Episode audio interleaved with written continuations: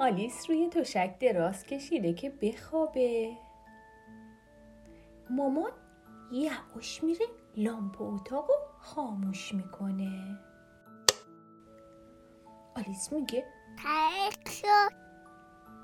اتاق ساکت ساکت بود، فقط صدای تیک تیک ساعت میومد.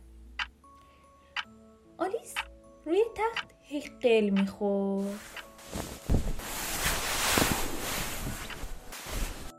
ملافه رو میکشید رو صورتش و دلی بر میداد. دلی دلی یهو میگه گرمه گرمه گرمه.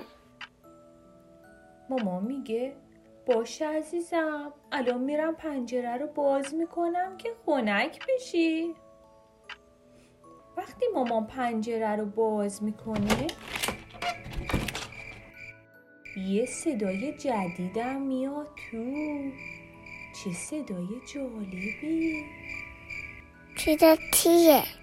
این صدای بالهای جیرجیرکه. دوستش داری؟ بله.